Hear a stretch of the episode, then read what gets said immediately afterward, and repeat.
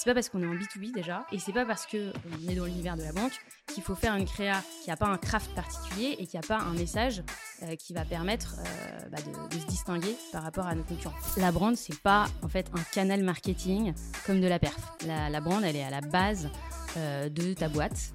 En fait, c'est ça qui va définir ta mission, ton ambition, ta personnalité. Et donc, c'est quelque chose de potentiellement un peu théorique, mais qu'ensuite tu vas déployer sur tous tes canaux. Et c'est vrai que Conto a fait partie des fintech à utiliser les canaux mass média euh, de manière assez forte euh, et a été un peu précurseur là-dedans. Et on a vu pas mal de startups euh, essayer de nous suivre, nous demander des conseils, pourquoi est-ce qu'on faisait, etc.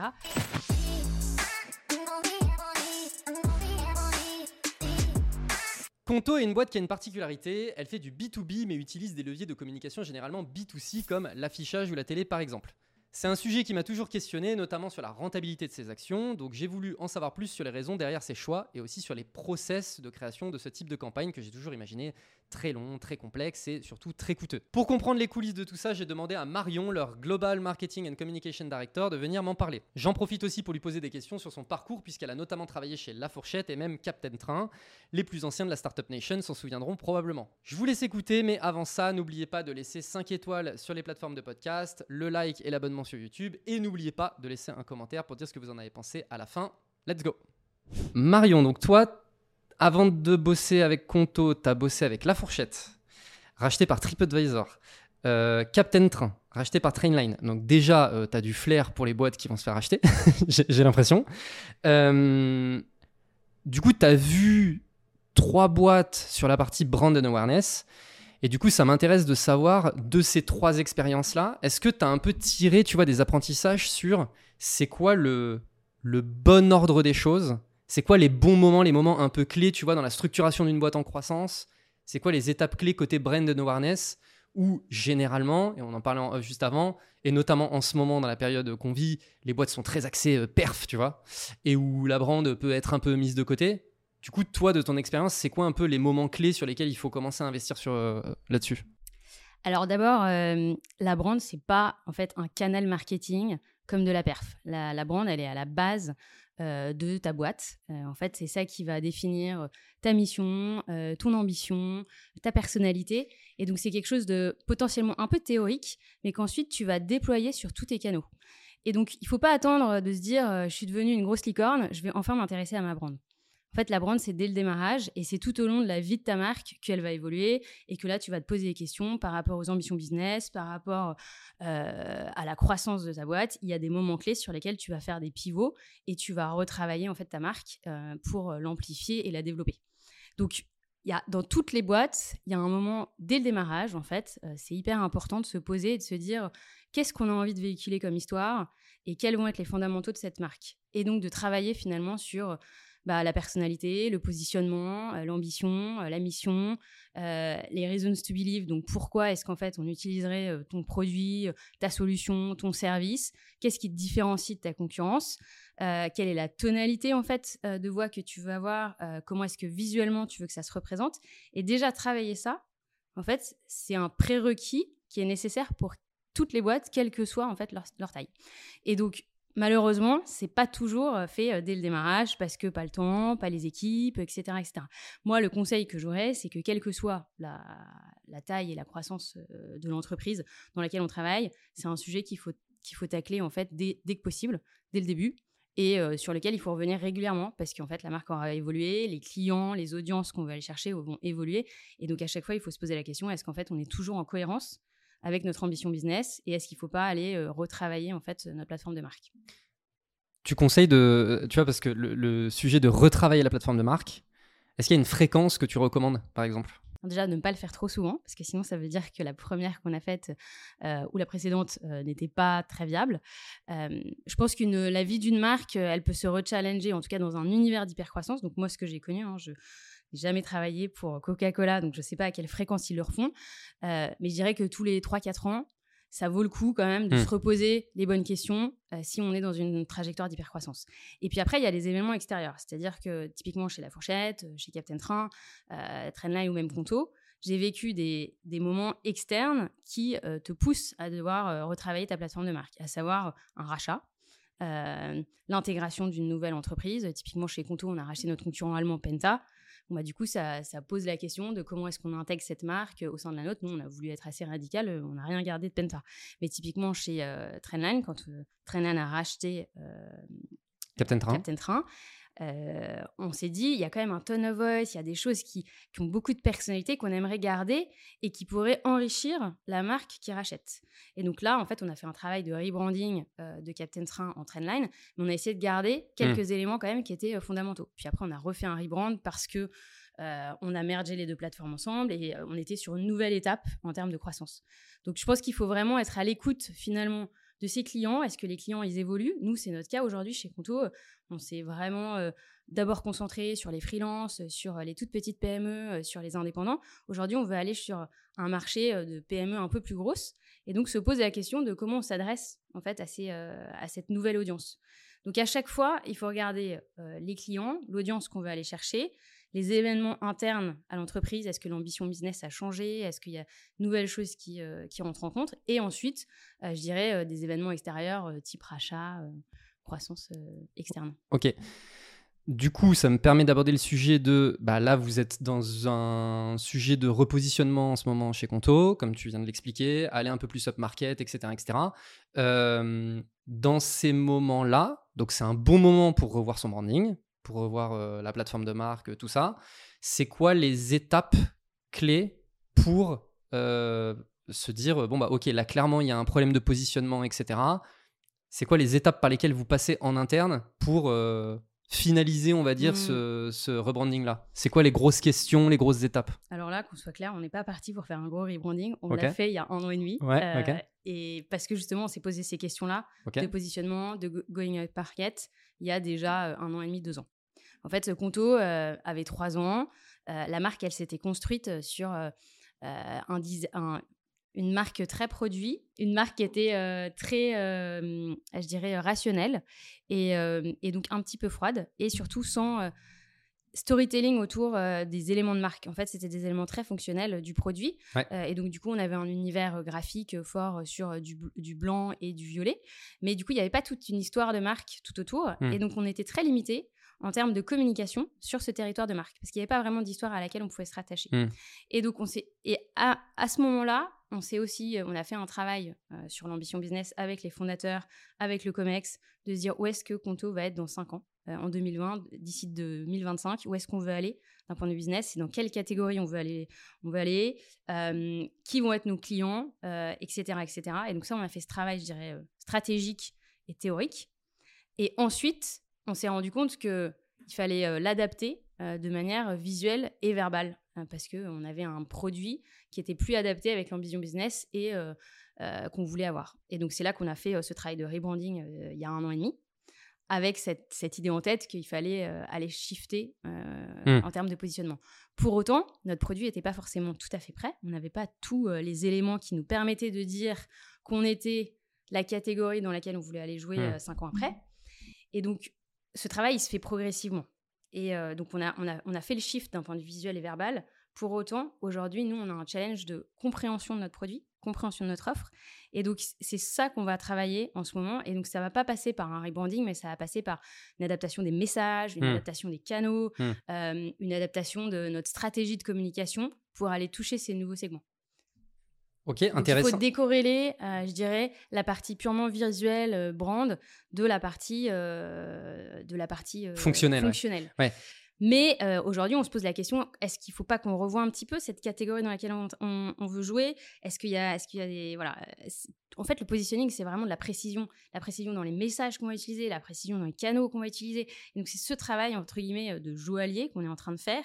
Même si on sait à peu près où on va, maintenant, il faut qu'on aille plus dans la finesse ce que je trouve intéressant dans ce que tu dis, c'est que je pense qu'il y a beaucoup de boîtes qui envisagent les choses de la, de la manière inverse à ce que vous avez réalisé. C'est-à-dire, non, on veut d'abord le produit qui sert notre nouvelle vision. Et une fois que le produit sera prêt, alors à partir de ce moment-là, on se mettra à changer les messages, le ton, etc. etc. Vous, vous avez commencé en fait par le rebranding et ensuite du coup vous essayez de voir comment opérationnellement euh, enfin mais petit à petit non mais j'ai l'impression que en fait les choses se sont faites en parallèle c'est-à-dire qu'en fait on sortait des briques produits et en même temps on véhiculait des messages euh, un peu plus larges et donc, on essayait de faire les deux shifts en même temps. D'accord. Donc, ça s'est fait en fait en parallèle parce que. Mais step by step. Mais step by step. Ouais. Et en revanche, quelque chose qui est intéressant, c'est pour revenir sur ta question, à partir de quand, entre guillemets, on, y va à fond, en fait, sur la partie, je dirais, awareness. c'est là qu'il faut voir la différence entre la plateforme de marque et puis les campagnes de communication de awareness. Moi, quand je suis arrivée chez Conto, les trois quarts de l'acquisition, si ce n'est pas à 100%, et des investissements marketing, c'était que de la perf. Pourquoi? Parce que bah, déjà, ça rassure, c'est efficace, c'est héroïste, etc. Mais on commençait à arriver en fait à, un, niveau où en fait nos bassins d'audience ne se renouvelaient pas et on avait sorte mmh. de plafond de verre. Et donc du coup, pour aller casser ce plafond de verre, le fait de lancer des campagnes de awareness et de et d'aller sur des, des, campagnes médias beaucoup plus larges et mass, mass média, ça nous a aidé justement à améliorer nos performances de enfin nos performances de campagne d'acquisition. Et donc, du coup, il y a un moment où, en fait, il faut se dire, la perf toute seule, en fait, elle ne va pas fonctionner. Et, euh, il faut être capable euh, de l'accompagner, en fait, par des canaux euh, plus, je dirais, de, notoriété. oui, oui. Bah, oui, mais en fait, ce qui est très difficile pour beaucoup de boîtes à capter, c'est que, en fait, toutes les campagnes de notoriété, brand, etc., en fait, c'est un amplificateur de la partie performance c'est tu as, un niveau de performance et en fait quand, une fois que tu rajoutes de la noto ça fait effet euh, multiplicateur enfin idéalement. Euh, donc ouais je suis 100% d'accord. Donc step by step je comprends très bien mais du coup un élément qui est aussi très fort dans cette vision là c'est il faut être au clair sur sa vision à 5 ans et donc il faut que son en fait ça vient dérouler le plan et les différentes étapes par lesquelles on va passer. Et J'en reviens du coup sur ce que je te disais de les boîtes souvent elles vont se dire euh, ah tiens je vais euh, je vais faire euh, ma grande campagne de rebranding quand mon produit sera prêt etc. Là ce que je trouve intéressant c'est justement le fait que non mais on va y aller petit à petit c'est step by step il n'y a pas besoin de faire la grosse transformation du jour au lendemain etc etc. Donc ça c'est intéressant et ensuite moi ce qui m'intéresse du coup opérationnellement là maintenant dans le fait de dérouler ce plan là c'est quoi un peu les gros challenges auxquels vous êtes confrontés? Parce qu'il y a le plan. Et ensuite, il faut l'exécuter. il y a l'exécution, et puis il y a la réalité de, des retours du marché. C'est quoi les challenges quand on passe ça euh, côté opérationnel? Bah Déjà, il faut être très clair euh, sur pourquoi est-ce qu'on le fait et qu'est-ce qu'on en attend euh, Est-ce qu'on fait une campagne comme ça parce qu'on se dit que tout de suite ça va booster nos ventes ou notre acquisition Ou est-ce qu'on le fait parce qu'on sait que c'est quelque chose de long terme qui se construit et du coup il va falloir faire de la répétition pour que les gens commencent à nous connaître et puis ensuite ils se disent que potentiellement ils nous considèrent et qu'ensuite ils finissent par utiliser notre produit. et donc faut être hyper clair, je dirais, sur les objectifs en fait de la campagne et pas voir ça comme en fait un nouveau canal d'acquisition hyper rapide et du coup être potentiellement déçu en fait mmh. des effets de ce genre de campagne. D'un point de vue opérationnel, je pense que la première étape c'est en fait ce fameux brief qui soit créatif aux médias sur qu'est-ce qu'on a envie de faire derrière cette campagne, pourquoi est-ce qu'on le fait, qu'est-ce qu'on en attend d'un point de vue business, et ensuite euh, avoir la version, euh, je dirais, créative et média de comment est-ce que ça, d'un point de vue média, on va pouvoir y arriver, euh, quels sont les canaux qu'il faut qu'on aille chercher en fonction de nos audiences, et ensuite, d'un point de vue créatif, quelle est l'histoire qu'on va vouloir raconter. Et donc, en fonction de notre maturité, on va aller sur des créatifs, des créas qui sont plus ou moins, je dirais, pragmatiques ou plus ou moins inspirationnels. Et donc là, une fois de plus, en fonction de la maturité, bah, on va jouer sur les deux tableaux et en fonction des objectifs business aussi. Est-ce que le fait que vous soyez dans un secteur euh, bancaire euh, qui est un peu euh, tu vois, codifié, etc., etc., ça vous force pas aussi un petit peu, de par des enjeux de crédibilité qui sont évidents, à justement ne pas aller trop dans le créatif. Alors on a, on a deux challenges, parce qu'on a un challenge, c'est que nous, c'est de dépoussiérer quand même euh, l'industrie euh, bancaire euh, traditionnelle. Donc du coup, de base, on a envie d'être un petit peu plus disruptif et distinctif que ce qui se fait. Mais de l'autre côté, il faut qu'on gagne de la trust et donc il faut que les, nos potentiels clients nous fassent confiance. Donc c'est vraiment l'équilibre entre les deux sur lequel il faut jouer. Et nous, on a quand même pris le parti de se dire, on veut pas être trop boring. c'est pas parce qu'on est en B2B déjà, et c'est pas parce que on est dans l'univers de la banque qu'il faut faire une créa qui n'a pas un craft particulier et qui n'a pas un message euh, qui va permettre euh, bah, de, se distinguer par rapport à nos concurrents. Donc nous, on a vraiment, on s'est dit, on, veut vraiment mettre l'accent sur, euh, sur un côté peut-être plus disruptif, mais du coup en empruntant des codes du B2C dans nos communications pour justement dépoussiérer en fait euh, le secteur dans lequel on est, en osant plus. Mais pour, pour autant, on utilise aussi des messages qui sont très rationnels dans nos créas, ce qui contrebalance finalement le côté créatif très euh, disruptif, mais de, de l'autre côté, le message reste quand même assez rationnel. On, parle d'ouverture de compte pro, on n'est pas en train de raconter des choses complètement euh, farfelues. Donc euh, c'est en fait c'est entre ces deux choses sur lesquelles il faut, il faut jouer. Oui, ça, j'imagine que c'est un beau challenge. Ok, admettons, moi, demain, je souhaite faire un rebranding complet de ma boîte. tu dirais que c'est quoi les gros points d'attention? Tu vois, tu, je, fais appel à ton aide pour m'aider dans, dans, ces éléments de rebranding. Et t'en as vécu plusieurs, donc j'imagine que tu sais un peu les erreurs, tu vois, les erreurs classiques, les trucs, euh, tout le monde tombe dedans, etc. Tu dirais que c'est quoi les grosses erreurs à ne pas commettre? Euh, La première chose, c'est de faire ça avec les fondateurs. Donc, euh, si tu es le fondateur, c'est bon. mais en tout cas, pour une équipe marketing, c'est pas de se dire c'est un projet marketing. Ils se sont réveillés un matin, ils se sont dit on va rebrander la boîte, c'est super. En fait, c'est déjà c'est c'est un projet en entreprise et c'est de se dire pourquoi est-ce qu'on le fait? C'est quoi notre enjeu? Pourquoi est-ce qu'on se dit que demain, on a besoin d'avoir une, identité de marque qui change?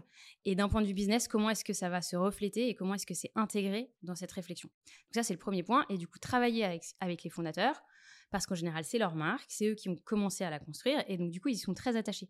Donc c'est hyper important d'être hyper aligné avec le COMEX, euh, le leadership team, sur euh, pourquoi est-ce qu'on le fait, où est-ce qu'on y va, pour que eux, ensuite, derrière, puissent aussi leverager les équipes dont on va avoir besoin pour faire le rebranding. Parce qu'un rebranding, on n'a pas besoin que d'une équipe marketing, on va avoir besoin de la tech, du produit, euh, des designers, etc., etc. Et si on veut embarquer tout le monde, comme c'est un projet qui prend du temps, qui demande beaucoup d'énergie et qui peut potentiellement défocus par rapport à des projets bah, qu'on a dans notre roadmap, euh, il faut vraiment que ça, devienne en fait un projet qui est priorisé euh, au niveau de la boîte. Et ça, pour moi, c'est fondamental pour que ça puisse se passer euh, rapidement et bien, parce qu'un rebranding qui dure pendant deux ans, bah, finalement, il n'est jamais fini. tout le monde se lasse. tout le monde se lasse. Et en fait, il faut garder le momentum. Et pour moi, c'est vraiment la, la, première chose qui est hyper importante.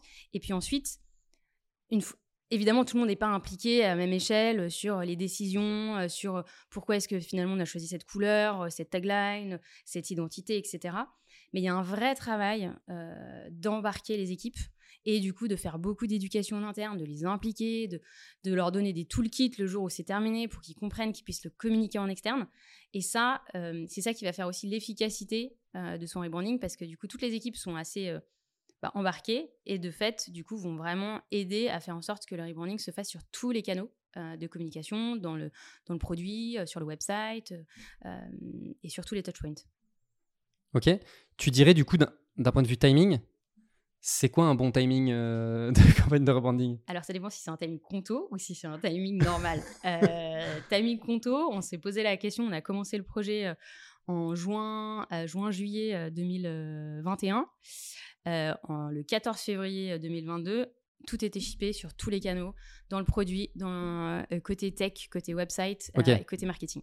Donc c'est moins de moins de 8 mois pour tout mettre en route, à la fois la stratégie et l'implémentation. C'est quelque chose de très très rapide.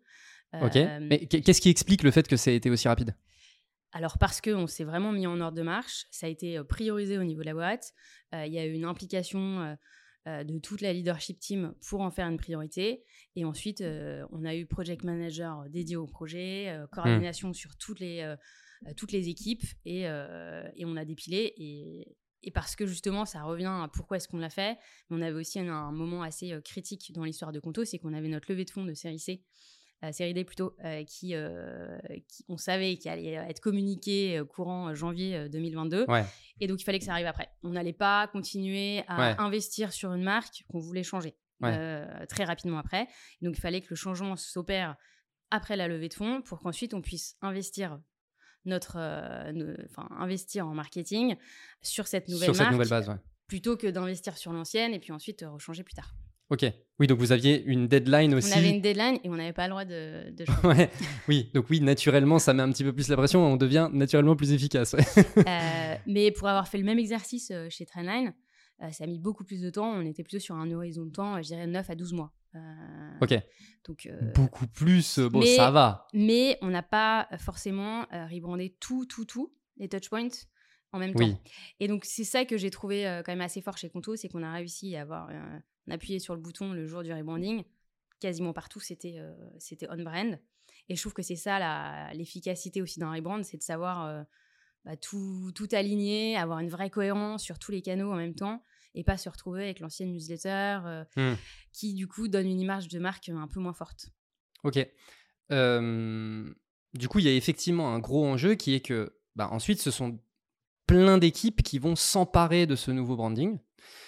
Et donc, comment est-ce que toutes les équipes, donc là, parce que je comprends bien qu'il y a une petite équipe qui travaille sur ce projet, mais il faut aussi que toutes les équipes puissent être impliquées pour que bah, elles puissent aussi commencer à s'approprier le sujet avant même de le prendre en main, etc. Comment impliquer euh, toutes ces personnes-là? C'est juste de la communication interne? C'est comment ça se passe? Alors déjà, euh, nous, le rebrand, on l'a pas fait que tout seul. Hein. C'est-à-dire qu'on s'est fait aider. Euh, le succès du rebrand et du coup peut-être l'erreur à ne pas faire. Enfin, ça dépend de ses moyens. Nous, on a eu la chance d'être accompagné par un super, une super agence en fait de branding avec laquelle j'avais déjà travaillé dans le passé chez Trendline et, et, qui avait exactement le même ADN que Conto. Et donc du coup, déjà un facteur clé de succès de son rebranding, c'est de travailler avec un partenaire euh, qui est vraiment rompu à l'exercice mmh. euh, et à la culture d'entreprise et qui va être capable en fait de délivrer en même temps. Donc nous, on a eu pas mal de support quand même externe pour nous accompagner. C'est-à-dire que c'est pas que les équipes de Conto qui ont travaillé, il y avait aussi quand même un peu de support euh, en parallèle. Et, et, c'est pas un support que stratégique, c'est aussi un, support sur le delivery sur derrière. La delivery, sur l'implémentation, on avait des designers et des art directors de Conto, qui était notre agence, qui nous ont accompagnés pendant plusieurs mois, donc pendant toute la, la période d'implémentation de novembre à février. Ok. Et donc, pour revenir sur ta question sur comment embarquer les équipes, bah, c'est beaucoup de communication, mais c'est surtout vraiment les, les leur, leur, faire rencontrer en fait les personnes avec lesquelles on travaille, l'agence, c'est organiser des workshops, c'est communiquer par petite équipe en interne pour que chacun comprenne en quoi ça va les impliquer et pourquoi on va avoir besoin d'eux, et pas faire juste une communication générale. oui. Euh, auprès de, auprès de tout le monde dans les, les Hollands. Après, en revanche, comme c'était un projet qui était euh, stratégique pour l'entreprise, il y avait quand même des updates très très récurrents euh, à tous nos compagnies Hollands. Et donc, du coup, il y a la visibilité. Bah, comme il y avait plein de new joiners au fur et à mesure, les gens sont toujours au courant que c'est un gros projet, que c'est une priorité. Et après, dans les OKR de l'entreprise, donc nous, on fonctionne avec objectifs qui résultent pour driver un peu nos priorités, bah, ça en faisait partie. Et donc, ultimement, euh, si euh, chaque équipe a un OKR qui est euh, sur le rebrand, bah de fait, naturellement, naturellement les gens vont travailler dessus. ok, ok, ok, je comprends bien. Et donc, là, il y, a un vrai travail sur expliquer pourquoi est-ce qu'on le fait en fait. C'est pas juste, en fait, on vous demande de le faire parce que c'est un OKR, mais c'est plutôt pourquoi est-ce que ça va avoir de la valeur et pourquoi il y a quelque chose à construire ensemble et on a envie de on a beaucoup d'ambition, on a envie de le faire bien et donc pour le faire bien, il faut que ça soit assez waouh et donc du coup, il faut que vous y mettiez euh, l'énergie et euh, le craft euh, qui est nécessaire pour y arriver. Mais j'ai alors j'ai jamais vécu de rebranding, donc je peux pas je voilà, c'est vraiment une question complètement ouverte mais je trouve que quoi qu'il arrive dans une boîte, j'imagine que c'est un projet plutôt excitant pour tout le monde. Est-ce que toi, tu as été témoin de résistance en interne sur des sujets de rebranding? Alors, euh, étonnamment, euh, ça, ça s'est plutôt bien passé. Euh, mais il y a quand même toujours des résistances de ça va nous défocus, on est obligé d'allouer des ressources là-dessus à la place de ça. Euh, c'est très long, euh, il y a beaucoup trop d'assets. Enfin, chez Conto, on est sur quatre marchés.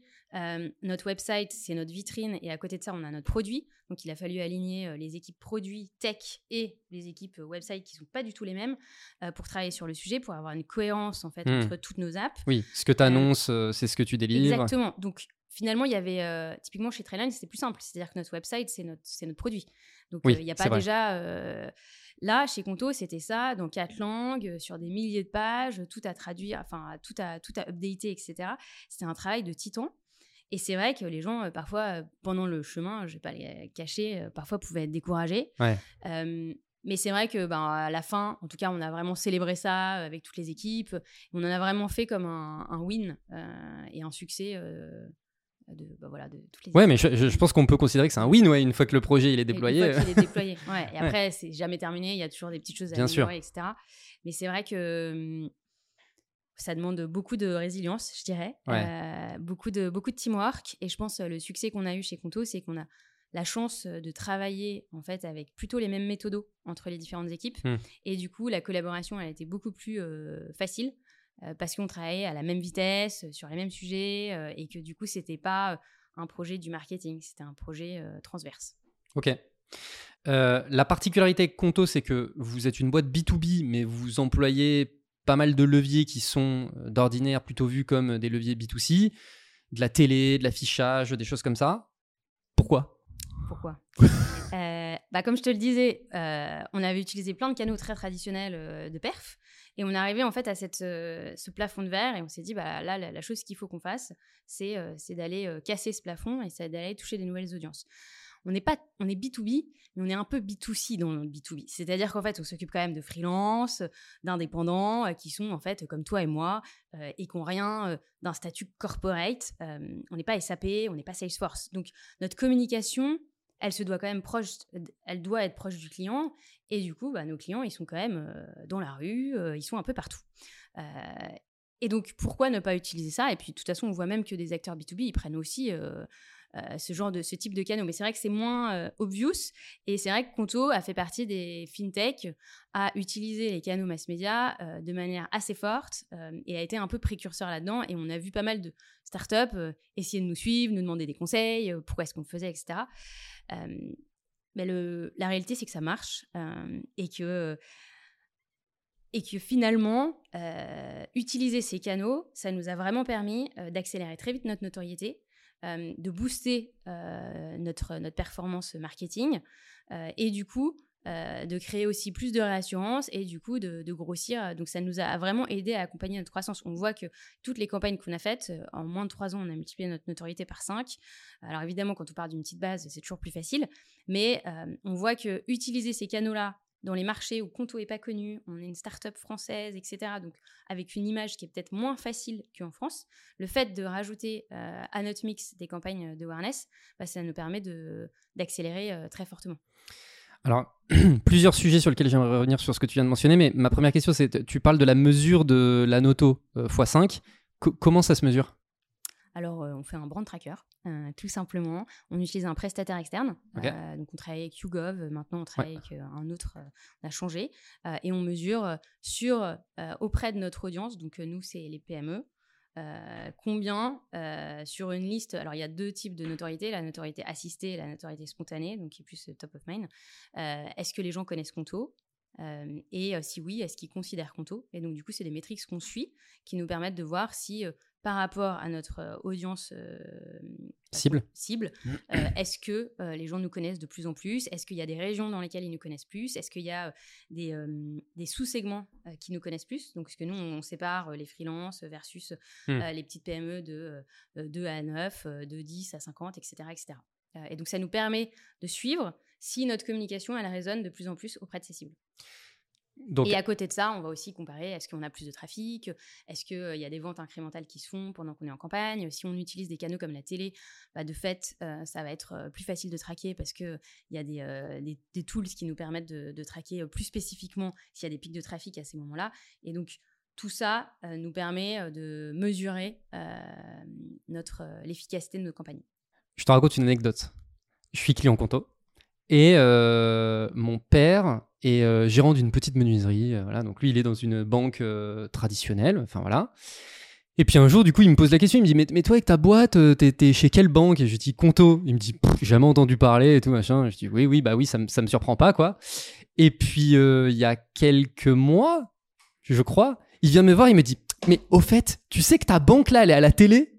Et je me suis dit, ah ouais, d'accord, c'est ça l'impact de la télé, quoi. C'est-à-dire que bah là, euh, mon père qui n'avait jamais entendu parler et tout, d'un coup, il s'est dit, ah mais attends, mais c'est sa banque et tout. Et là, du coup, d'un point de vue noto, on voit tout de suite les effets, quoi. C'est assez dingue. Oui, et puis le fait d'utiliser des canaux traditionnels, euh, ça donne une certaine assertivité et du coup, une, certaine réassurance. C'est-à-dire que quand vous êtes passé à la télé, il y a un peu l'effet, vous êtes passé à la télé.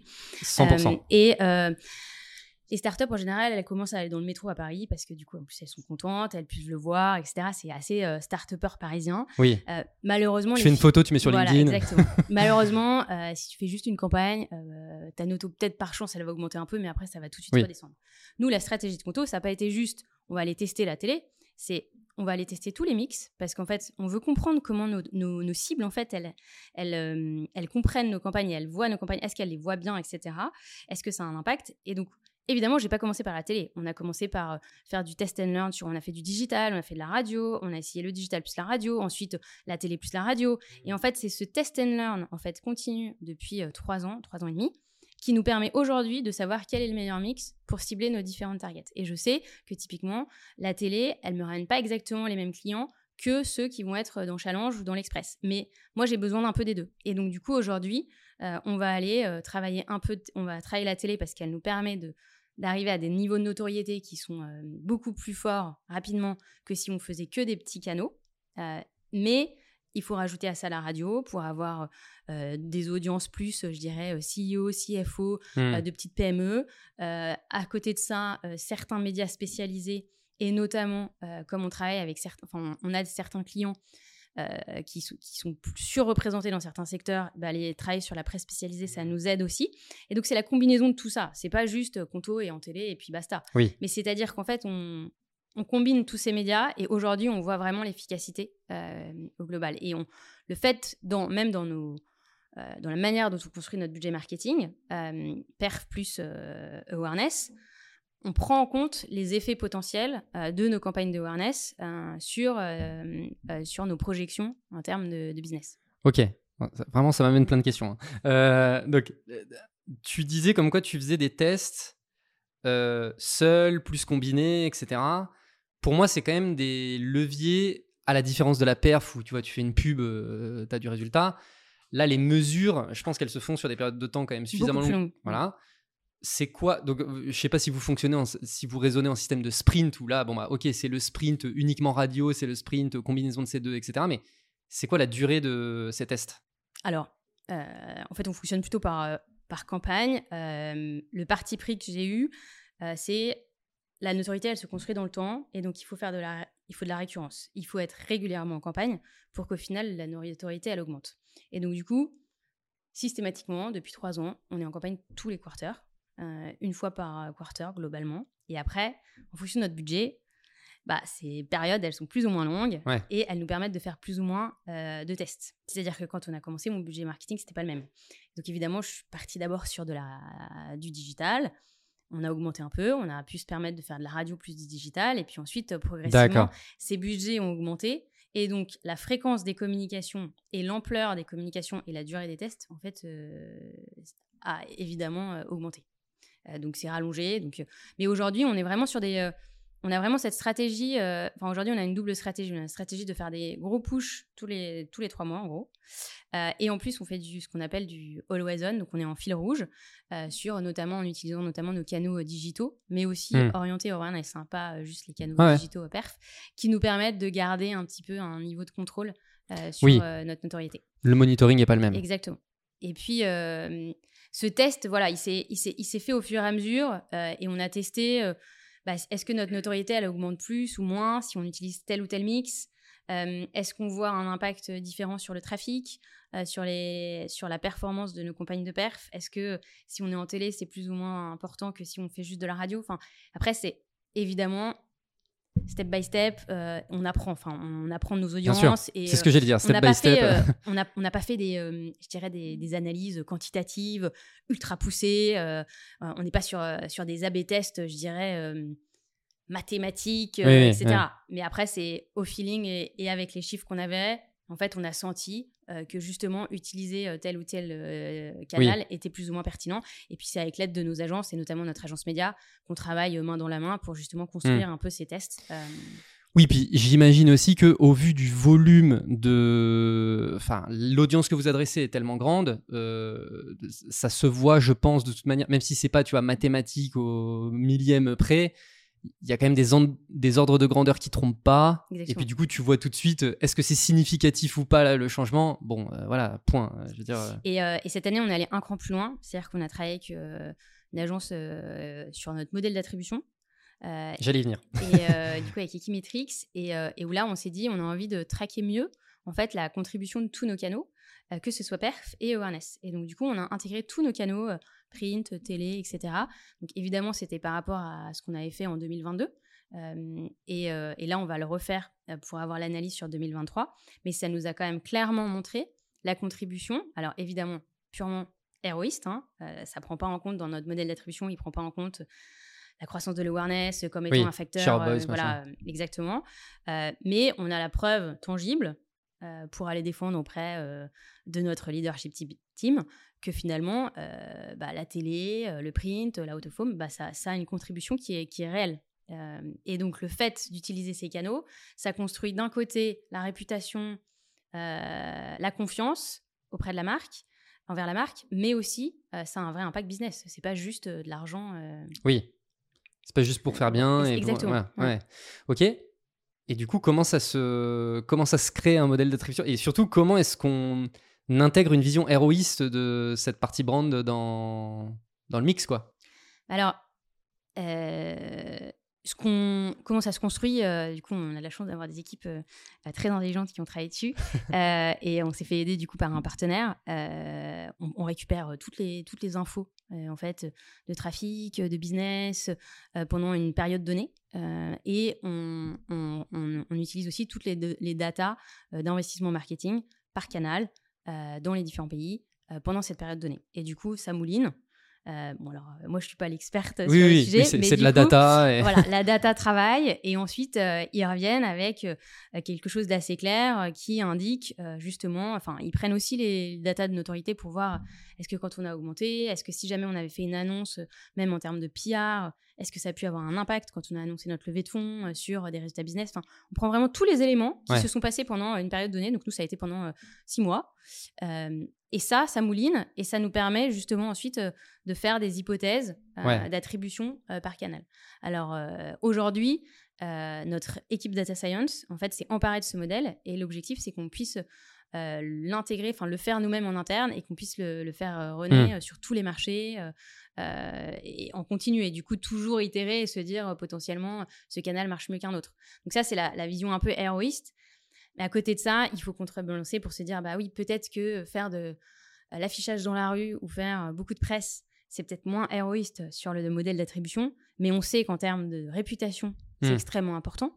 Euh, et que ça, bah, malheureusement, le modèle d'attribution n'est pas trop capable de le mesurer. Donc, c'est vraiment trouver cet équilibre entre prouver que ça a un impact business, mais que de l'autre côté, il y, a un impact plus large qui est malheureusement difficilement mesurable. Oui, ou en tout cas sur le court terme. partir du moment où on décide de faire, euh, d'investir dans la marque, en fait, il faut en être convaincu. Il faut être capable d'accepter qu'on ne pourra pas tout mesurer. Euh, et il faut être capable d'accepter qu'il y aura peut-être un peu de euh, déperdition en termes de médias. Mais ça fait partie, ça fait partie du, du concept que potentiellement il y a 50% de déperdition, mais on ne sait pas d'où ça vient.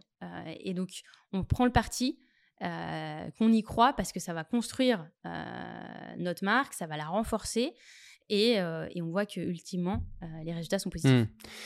Il y a beaucoup de. Il faut avoir des convictions fortes et être capable de les défendre parce que en face, euh, un CEO peut souvent dans la tech, dans un univers très héroïste, être assez réticent à faire des investissements aussi forts parce que ça fait peur, parce qu'on ne mesure pas aussi mais bien. sûr. Euh, je, dirais que d'un point de vue conviction, c'est un peu bête ce que je vais dire, mais c'est aussi être intimement convaincu que les humains sont pas des robots et que en fait, c'est pas simplement un modèle d'attribution de les gens ils font ça, ils font ça et tac tac tac et quand on met de l'argent là, ça provoque ça.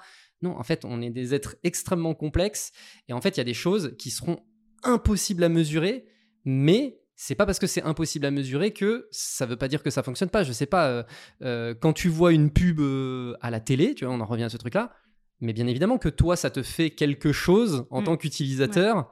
Quand tu regardes une pub à la télé, que tu te dis, mais ils sont en télé, eux Mais attends, mais je savais pas. Et d'un coup, le gain de crédibilité. Et juste prendre conscience de, bah, je sais pas, tout le monde raisonne de la même manière, tu vois. C'est aussi ça, la conviction à avoir. Je sais pas si tu vois ce que je veux dire. Tout à fait. Tu sais, c'est sortir un peu de cette analyse extrêmement froide Exactement. des choses et accepter le fait que bah oui bah la crédibilité etc mmh. etc oui t'achètes peut-être pas un truc aujourd'hui mais c'est pas pour ça que enfin c'est t'es es en train de bâtir de la crédibilité ça se provoquera peut-être dans deux ans mais c'est pas du travail qui sert à rien et, peut-être que tu vas toucher quelqu'un qui peut-être demain ou euh, dans deux ans va se dire en fait j'ai envie de lancer ma boîte ah bah je me rappelle de Conto, bah, je vais passer chez Conto euh, pour faire mon dépôt de capital, euh, pour euh, ouvrir mon compte pro. Donc en fait on travaille quelque chose à très long terme. Puis en fait tu changes pas de compte pro tous les quatre matins, on n'est pas en train de vendre du ah, savon. Complètement.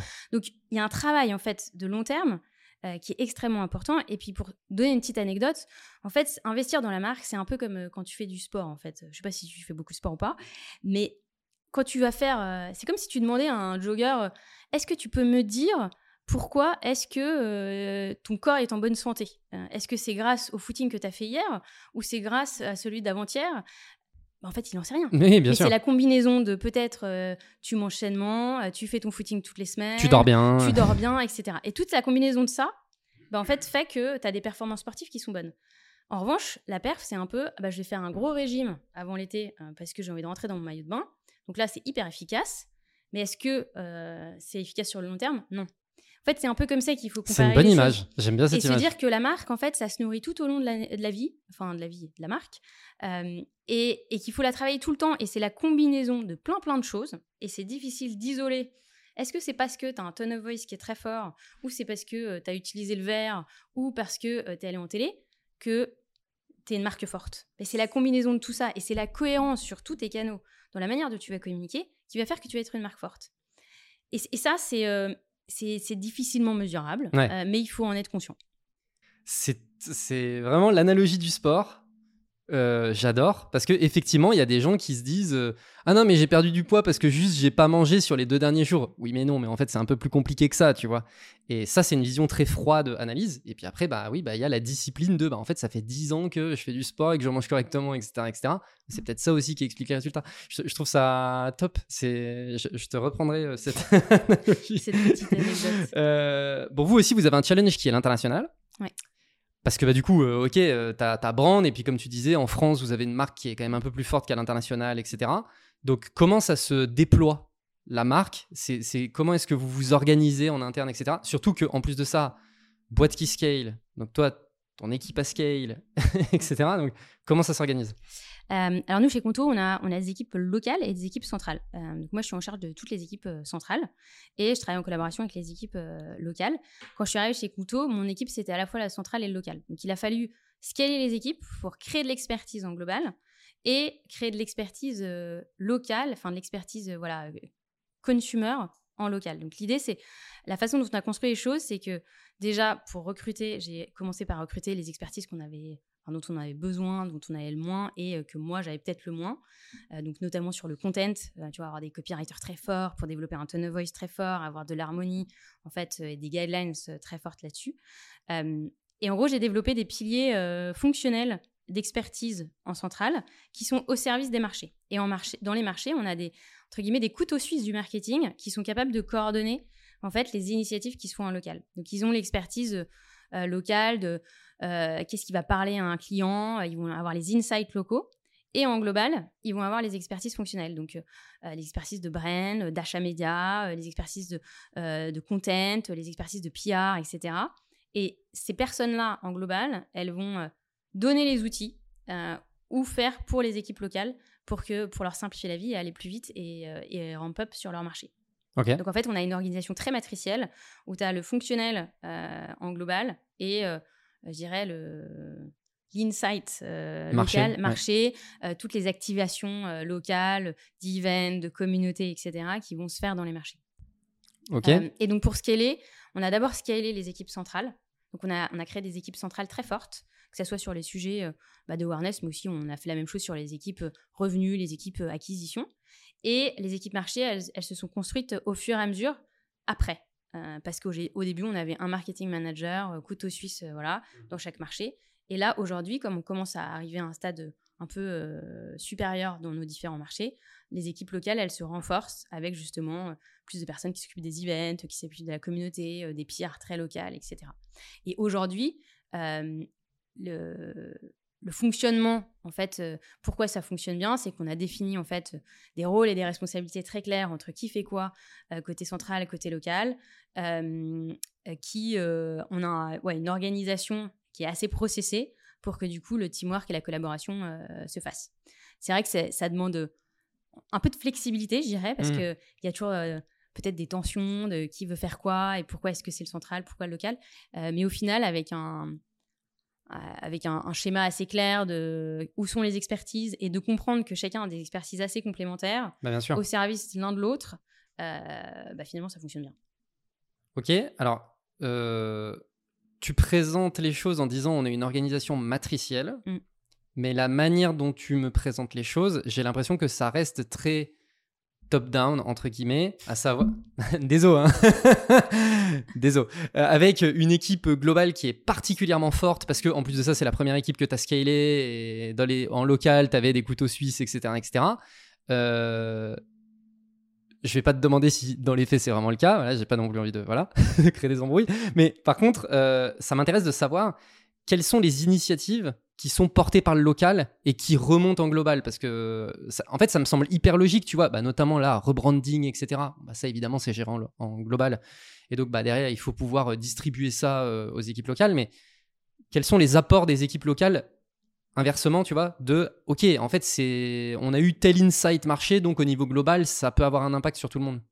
Bah, typiquement, euh, récemment, en fait, dans mon équipe, j'ai une équipe qui, est, euh, qui s'appelle un peu plus Marketing Strategy Insights, donc qui aide les équipes marché à lancer la research en local, donc les aide plutôt sur la partie toolings, méthodologie, Mhm. et les équipes locales sont un peu euh, les honneurs euh, de, euh, de ce genre de, de research qu'on met en place. Donc on en a fait une récemment sur une- un de nos segments en France. Et donc ça a été vraiment porté, tiré par le, par le local. Et le local a enrichi en fait cette research par tout, euh, toute la collaboration et les insights qu'ils avaient des sales, euh, des équipes partnership, etc. Et c'est eux qui ont consolidé entre guillemets euh, cette source de connaissances euh, et qui l'ont euh, transmis aux équipes centrales, notamment aux équipes brand, pour les aider à trouver les bons messages sur les campagnes. Mhm. Aujourd'hui, les campagnes qu'on voit dans le métro, elles sont produites par l'équipe centrale. Pour autant, les insights, les messages, ils sont vraiment euh, drivés par les équipes euh, locales. C'est-à-dire que c'est euh, l'équipe euh, espagnole qui va dire à l'équipe centrale de la brand, moi, les messages qu'il faut que je fasse, que je véhicule sur mon marché, c'est ça. Les insights, c'est ça. Mes clients, c'est eux, etc., etc. Donc en fait, toute la connaissance client, elle vient du local et elle enrichit en fait les équipes centrales qui sont là plutôt pour, je dirais, faire en qui ont l'expertise métier euh, de mettre tout en musique, c'est-à-dire l'expertise métier de gérer une agence créa, de gérer une agence média, d'optimiser en fait euh, l'ensemble et de s'assurer qu'il y a une cohérence entre tout ce, dans- entre tout ce qu'on dit entre euh, l'Espagne, l'Allemagne, l'Italie, la France. ok Donc je dirais que les, les, les- les équipes centrales, elles sont pas, elles sont pas des petits chefs euh, Oui. top-down, c'est plutôt euh, des facilitateurs oui et elles ont un rôle, euh, je dirais, vraiment d'harmonie Ouais. entre les équipes. Parce que ce qui se passe, c'est que d'un marché à l'autre, bah, les tailles d'équipes sont encore différentes, euh, les maturités, la seniorité des équipes est aussi différente, et le risque, c'est d'avoir euh, bah, des choses peut-être très bien dans un marché, euh, pas aussi bien dans un autre. Et le fait d'avoir une équipe globale forte, ça permet bah, justement d'aider les équipes locales qui sont peut-être moins fournies en termes de, de ressources et d'avoir un niveau de qualité qui est le même, quel que soit le pays. ok dans le Et les équipes, pardon, et les équipes locales, elles sont extrêmement fortes pour mettre en place euh, tous les events en local, d'animer Oui, la communauté, etc. bien sûr Et ça, c'est une force que nous, on n'est pas capable Bah, d'avoir euh, en centrale. Aujourd'hui, on voit vraiment la chose euh, en, en- en mode collaborative et pas en mode euh, top-down, euh, Oui, etc. non, mais Je pense bien se dire, il y a du bottom-up et, et typiquement, nous, la complexité qu'on a sur notre budget marketing, c'est qu'il est, il est co-shared entre le global et le central. Donc, c'est pas euh, juste le budget euh, du central et le budget du local. C'est-à-dire qu'on les fait ensemble. Donc, c'est super compliqué. ouais Euh, mais oui parce que est- ça doit se taper dessus Voilà. mais non, parce qu'en fait, on est tous responsables euh, des, des- des objectifs business. C'est-à-dire qu'en fait, une équipe globale, son objectif, c'est quand même que la France ou l'Espagne réussissent. Oui, Euh, et bien donc, du sûr. coup, elle doit mettre en place en face les ressources qui vont permettre Bien à sûr. cette équipe de fonctionner et surtout lui laisser assez de place pour driver des initiatives locales dans cet ensemble budgétaire. Donc, c'est euh, évidemment beaucoup de négociations et de collaboration, mais au final, je trouve que c'est une bonne euh, représentation de la collaboration matricielle ah complètement euh, où on n'est pas sur euh, des budgets totalement séparés et où du coup c'est plus compliqué. Oui, oui. Bah, y a- y a- j'ai- En fait, l'avantage de ça, c'est que ça force tout le monde à réfléchir Ensemble. Ensemble, mais surtout à l'intérêt de Conto dans sa globalité. Et pas euh, Conto de mon pays ou Conto... Non, c'est Mm. en fait c'est quel est euh, le Conto au global? Comment est-ce qu'on se met d'accord sur le fait que oui bah oui effectivement ça me semble plus pertinent que ce budget il allait dans ton pays à toi euh, plutôt que le mien, etc. Donc je, je trouve ça assez intéressant. Mais j'imagine aussi que bah, chacun a envie de porter ses initiatives et que c'est là-dessus qu'il y a de la négo quoi. Ok. Scaling d'équipe, c'est quoi les les, les, les rôles, les premiers rôles, tu vois, à recruter C'est quoi un peu les différentes étapes euh, par lesquelles vous êtes passé? Euh, alors, bah, comme je te disais au début, moi j'avais une petite équipe, donc beaucoup de couteaux suisses, hein, des gens qui étaient capables de, bah, de faire plus que juste du marketing, faire un peu de PR, un peu de social, un peu de content, etc. la première étape, c'est de définir en fait les expertises qui sont clés qu'on n'a pas vraiment dans l'équipe.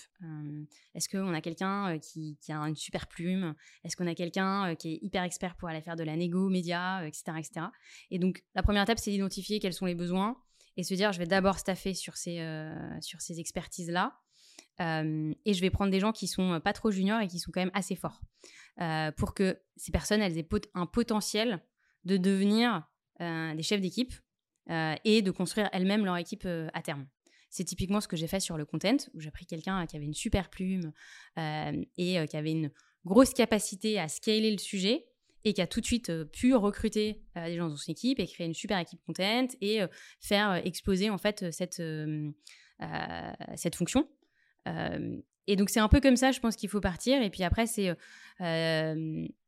c'est en fonction des, enjeux. Et donc, typiquement, nous, on avait des enjeux de communication, des enjeux de brand. Et donc, du coup, au fur et à mesure, je suis allée staffer sur ces, sur ces problématiques.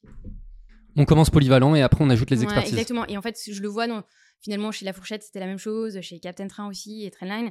Finalement, plus l'entreprise scale, plus on est organisé par euh, fonction. Et donc, plus euh, tu as besoin d'avoir des experts sur le sujet euh, qui sont vraiment très, très forts techniquement et qui vont permettre en fait d'avoir un niveau d'exécution qui est beaucoup plus fort que quelqu'un qui est généraliste.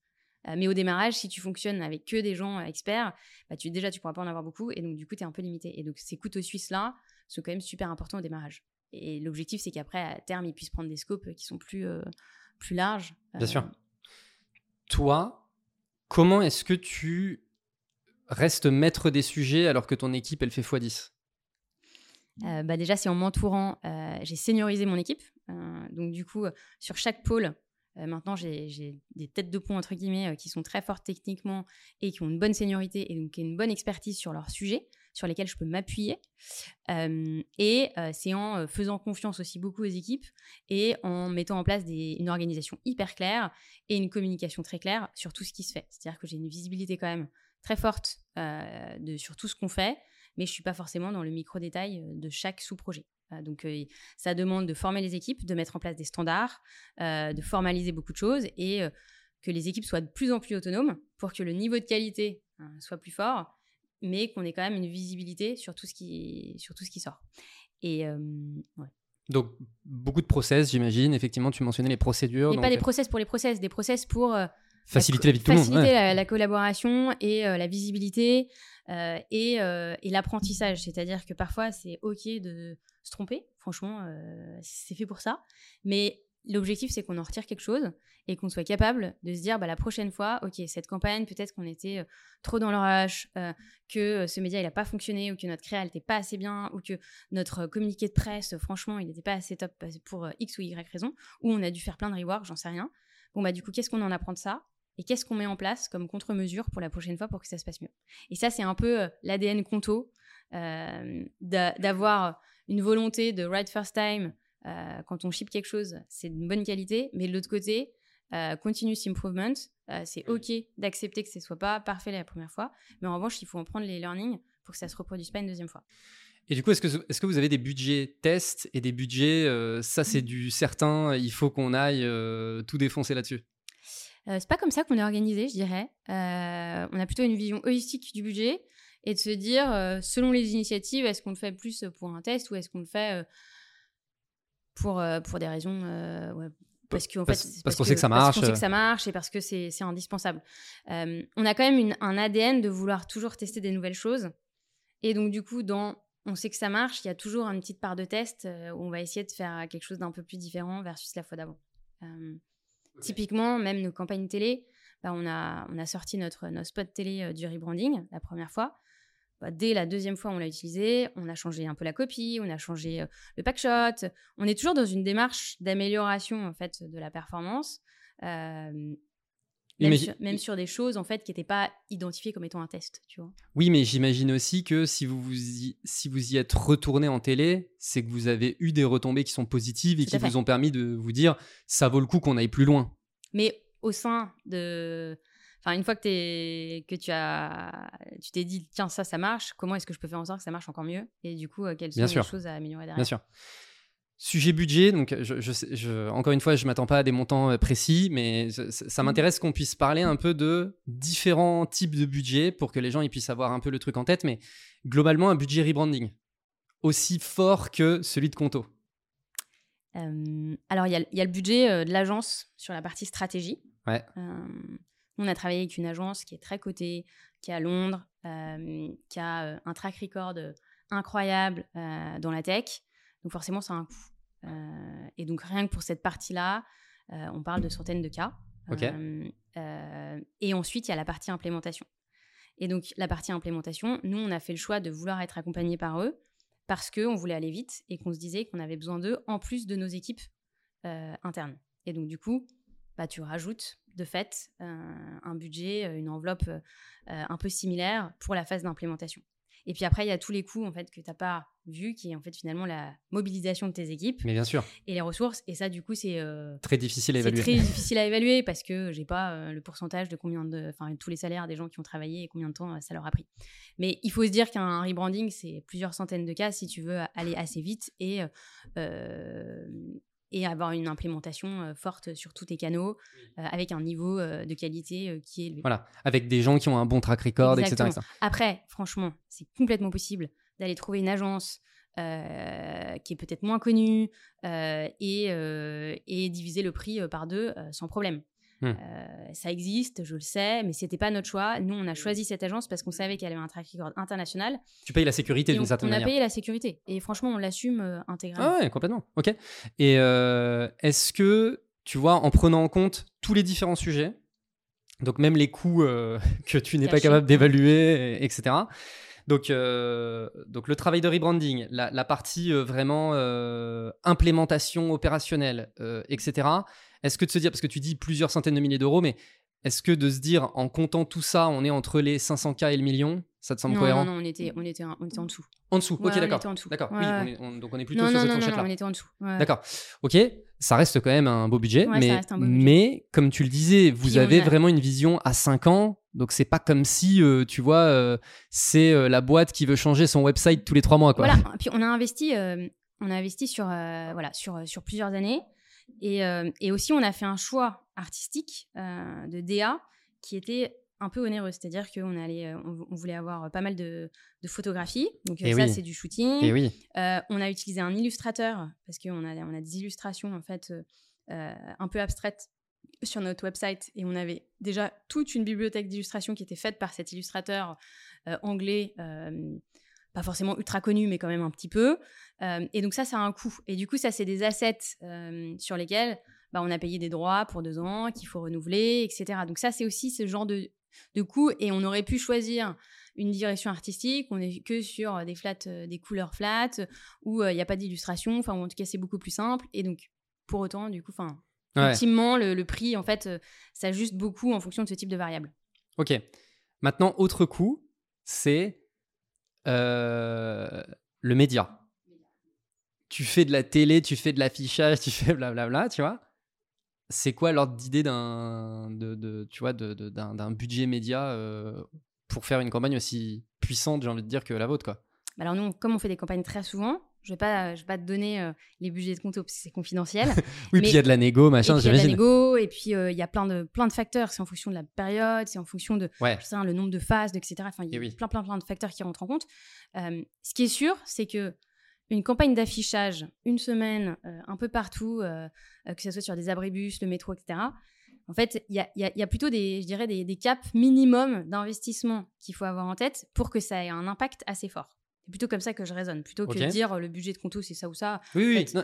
mais typiquement, je dirais une campagne d'affichage en dessous de 500K, ce qui peut paraître assez élevé, bah, malheureusement, euh, elle sera pas forcément très visible. C'est un, un raisonnement national? Ouais, c'est bah, national ou c'est sur euh, juste du métro, mais nous, c'est vrai qu'on utilise pas mal tout ce qui est euh, affichage public euh, urbain euh, aussi dans les gares, etc. Enfin, du coup, on n'est pas que sur du métro. on utilise beaucoup le réseau de JC Deco, ouais.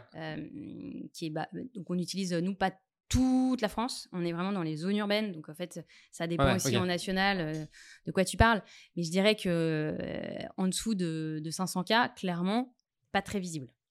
En fait, ou ah alors tu as une super négo et.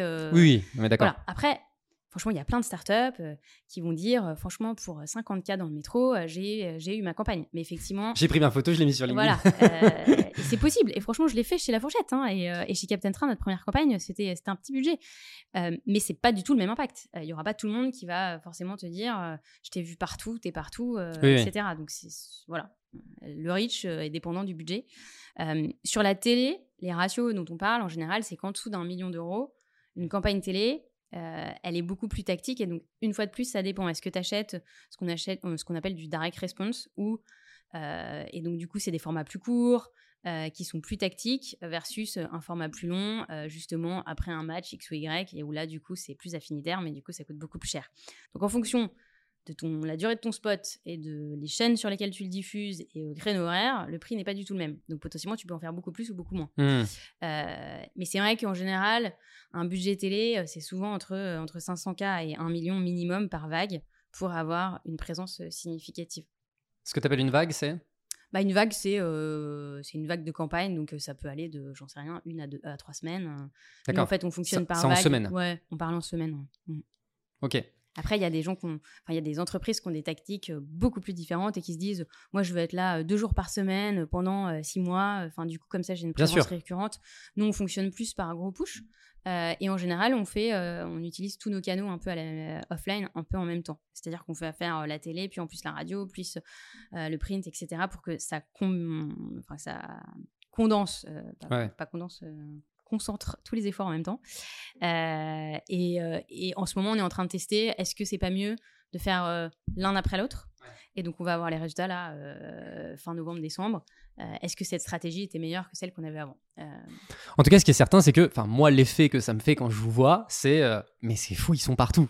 Tu, l'as mentionné, c'est vraiment quand je j'arrive à la gare, que après je passe devant les abribus et tout, je me dis mais wow, tellement puissant, quoi. Enfin, c'est ça, cette, euh, cet impact-là, quoi. Et pour autant, euh, on n'est pas là pendant beaucoup de semaines. Hein. Oui. Euh, et, et, pourtant. Et pourtant, ça se voit. C'est-à-dire que nous, on, fait le, le, le, parti pris, c'est pendant une semaine. Franchement, on est vraiment partout. Puis après, on arrête. puis on revient ou pas plusieurs mois après. C'est et finalement l'impression que ça a donné, euh, est plus forte que la durée pendant laquelle hmm. on est resté en campagne. Ouais, je suis d'accord. Ok, très bien. Euh, c'est quoi vos prochains challenges là? Alors, nos prochains challenges, euh, comme je te disais au début, on a un challenge de compréhension de notre service et de clarification de notre positionnement. Donc, c'est est-ce que les gens ont bien compris que Conto c'était plus qu'un compte pro? Est-ce que les gens comprennent qu'on offre tout un service de gestion financière qui va au-delà de l'offre de base Et ça, c'est extrêmement important pour nous parce que c'est ça qui va nous permettre d'attirer des PME un peu plus grosses que nos indépendants du démarrage. donc on a un vrai enjeu de communication sur ce, positionnement pour qu'on se positionne comme une plateforme de gestion financière et pas uniquement comme un compte pro, comme ça a été le cas au début en mode néobanque. donc ça, c'est notre enjeu. On a un enjeu euh, de croissance. Euh, aujourd'hui, Conto, c'est 400 000 clients euh, répartis sur nos quatre marchés. notre ambition, c'est d'ici 2026 d'être à 1 million. Donc, il y a encore mmh. pas mal de, chemin à faire. Il y a du boulot. de l'autre côté, on a une ambition de revenus aussi et de rentabilité, comme beaucoup d'entreprises aujourd'hui. donc, ça, plus ça, fait que aujourd'hui, c'est comment est-ce qu'en fait, on va passer la vitesse supérieure, continuer à grandir et rester le leader en fait sur notre, notre périmètre en Europe. Un autre challenge qu'on a chez Conto, c'est vraiment d'accélérer sur les sujets d'impact et de sustainability. On a une vraie responsabilité sociale, à la fois nous, d'être plus green dans la manière dont on gère notre business, et de créer en fait un, business marketing et au global un business durable, et surtout euh, d'influencer euh, toutes les PME qu'on accompagne dans leur transition écologique. Ok, bah, c'est des beaux challenges. C'est des beaux challenges. Super. Euh, Marion, où est-ce qu'on te retrouve? Où est-ce qu'on me retrouve? La LinkedIn Sur LinkedIn. euh, sur, euh, sur LinkedIn, ouais. Ouais, LinkedIn. tu postes sur LinkedIn? Je sais même pas si tu Euh, postes. ouais, je poste un petit peu de temps en temps. Ouais. Ok. Ouais, ouais, ouais. Très cool. Bah écoute, euh, merci beaucoup pour euh, tout ce partage. C'était très cool. Merci. Euh, pour toutes les personnes qui écoutent encore l'épisode, eh ben merci d'avoir écouté jusque-là. Euh, N'oubliez pas les 5 étoiles sur Apple Podcast, Spotify, tout ça, tout ça. N'oubliez pas aussi le like, le commentaire et l'abonnement sur YouTube. Je vous vois. On se retrouve la semaine prochaine. Ciao.